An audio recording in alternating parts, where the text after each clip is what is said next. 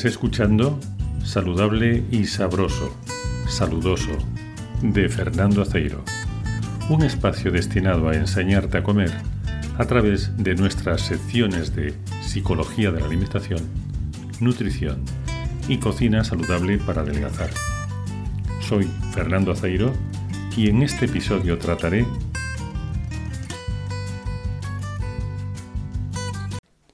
mitos y cuentos chinos acerca de alimentarte bien y mantener tu peso adecuado.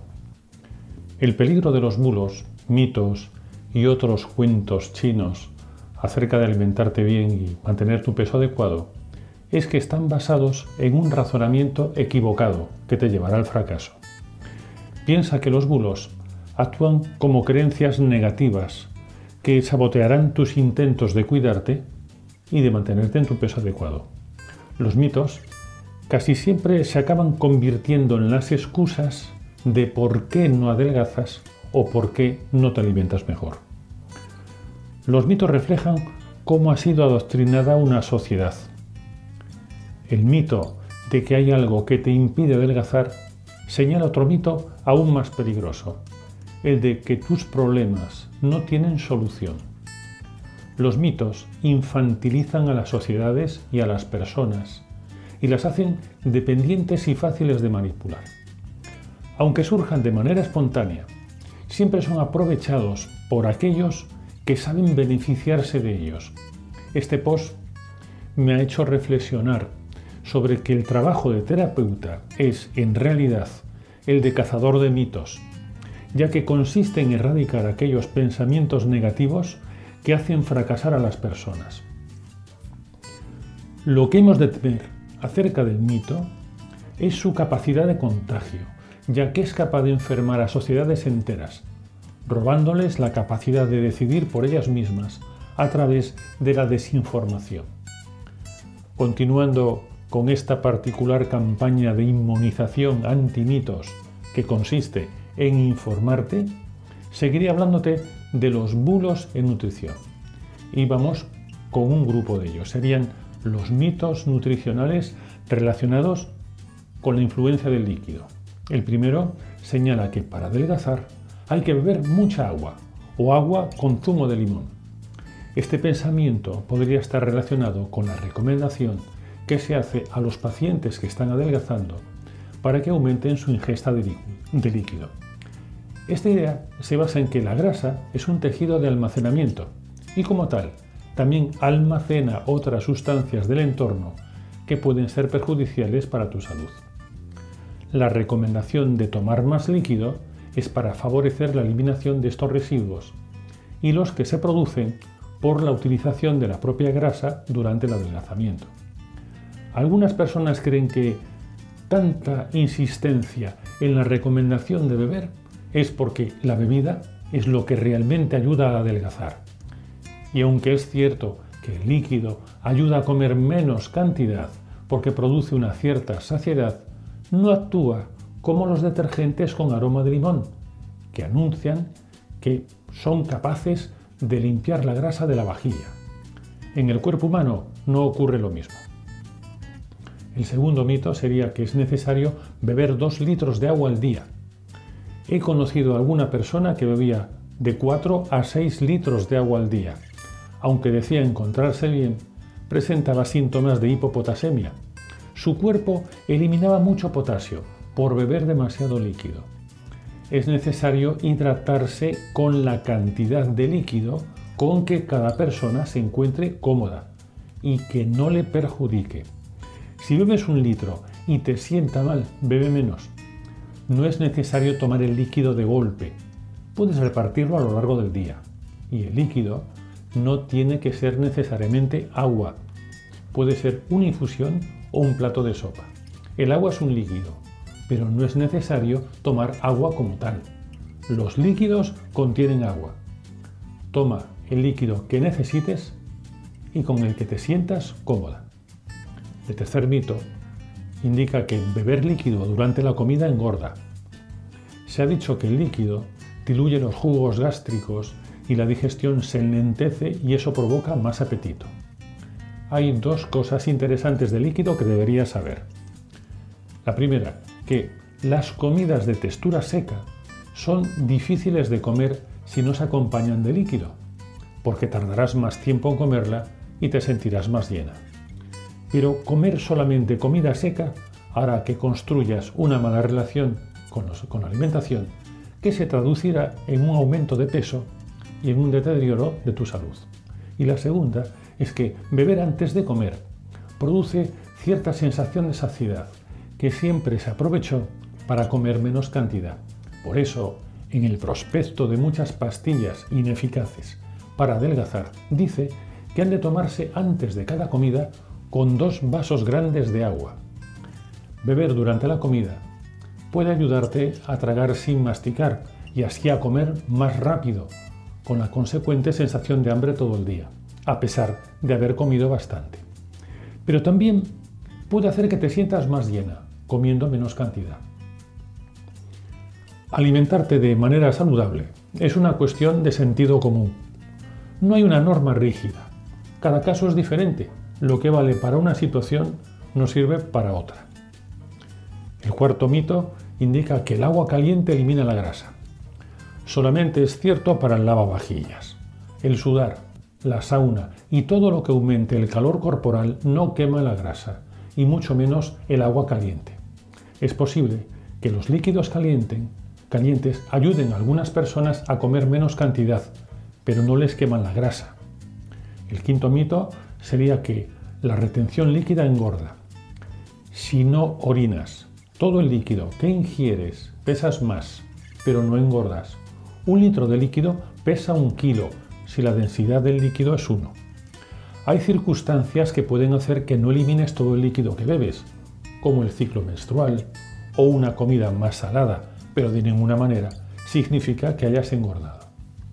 Otro grupo de mitos se refiere a la influencia del metabolismo.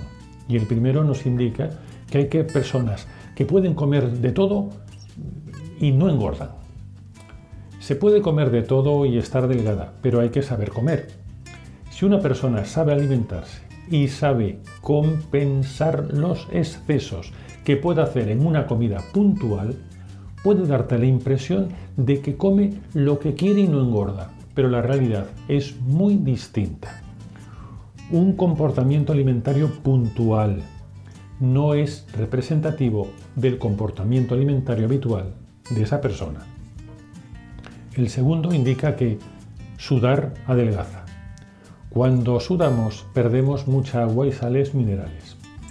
Es normal bajar de peso tras una sudoración abundante pero en este caso, perder peso no es sinónimo de adelgazar. Adelgazar es eliminar la grasa. Sudar es eliminar el líquido. El sudor no son las calorías consumidas.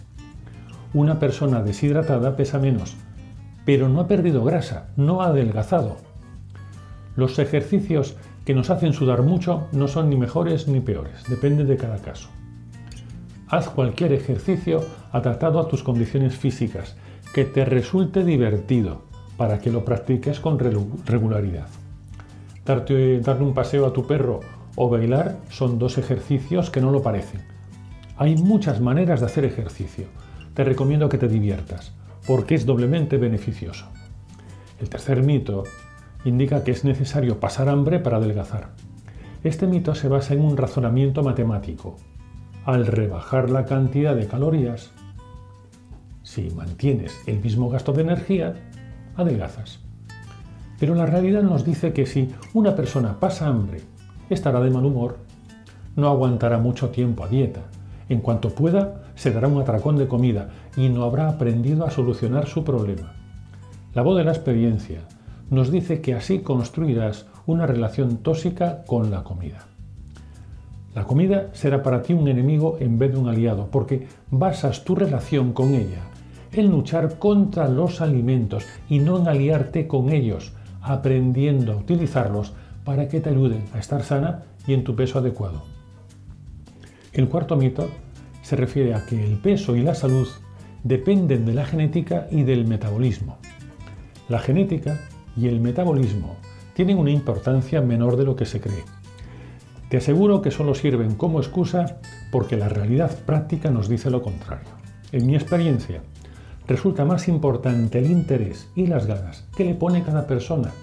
La genética no es una sentencia, es una probabilidad y como todas las probabilidades, depende de la realidad en que se desenvuelve cada persona.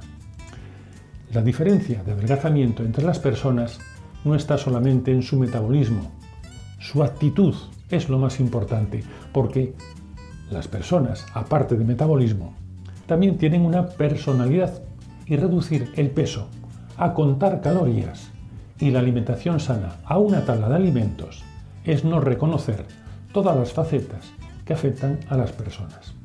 El quinto mito indica que es normal engordar en la menopausia.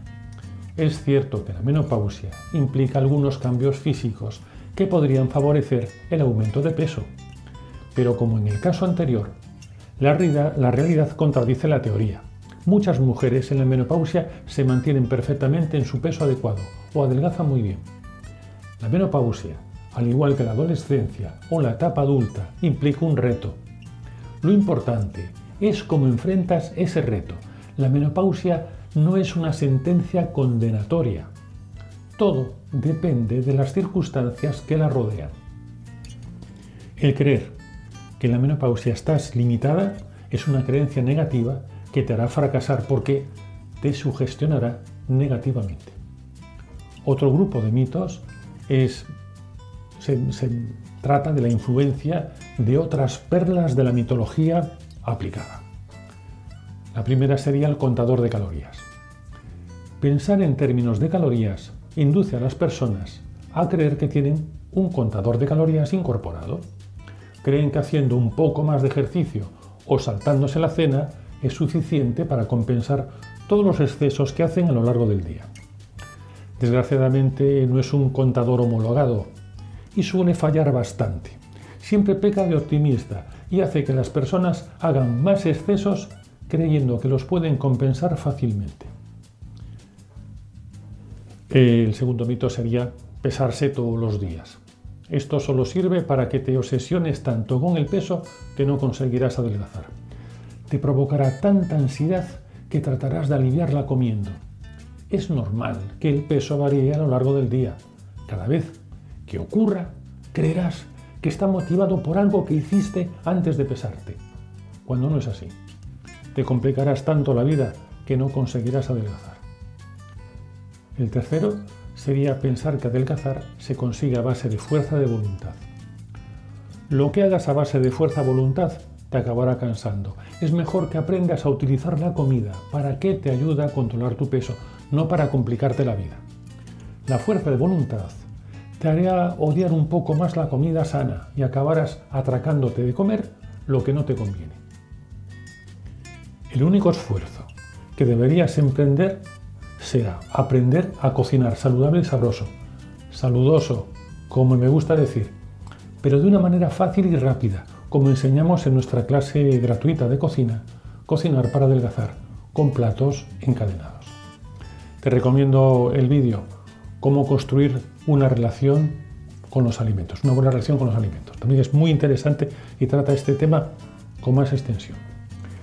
El cuarto mito es que la culpa del efecto rebote la tienen las dietas milagro.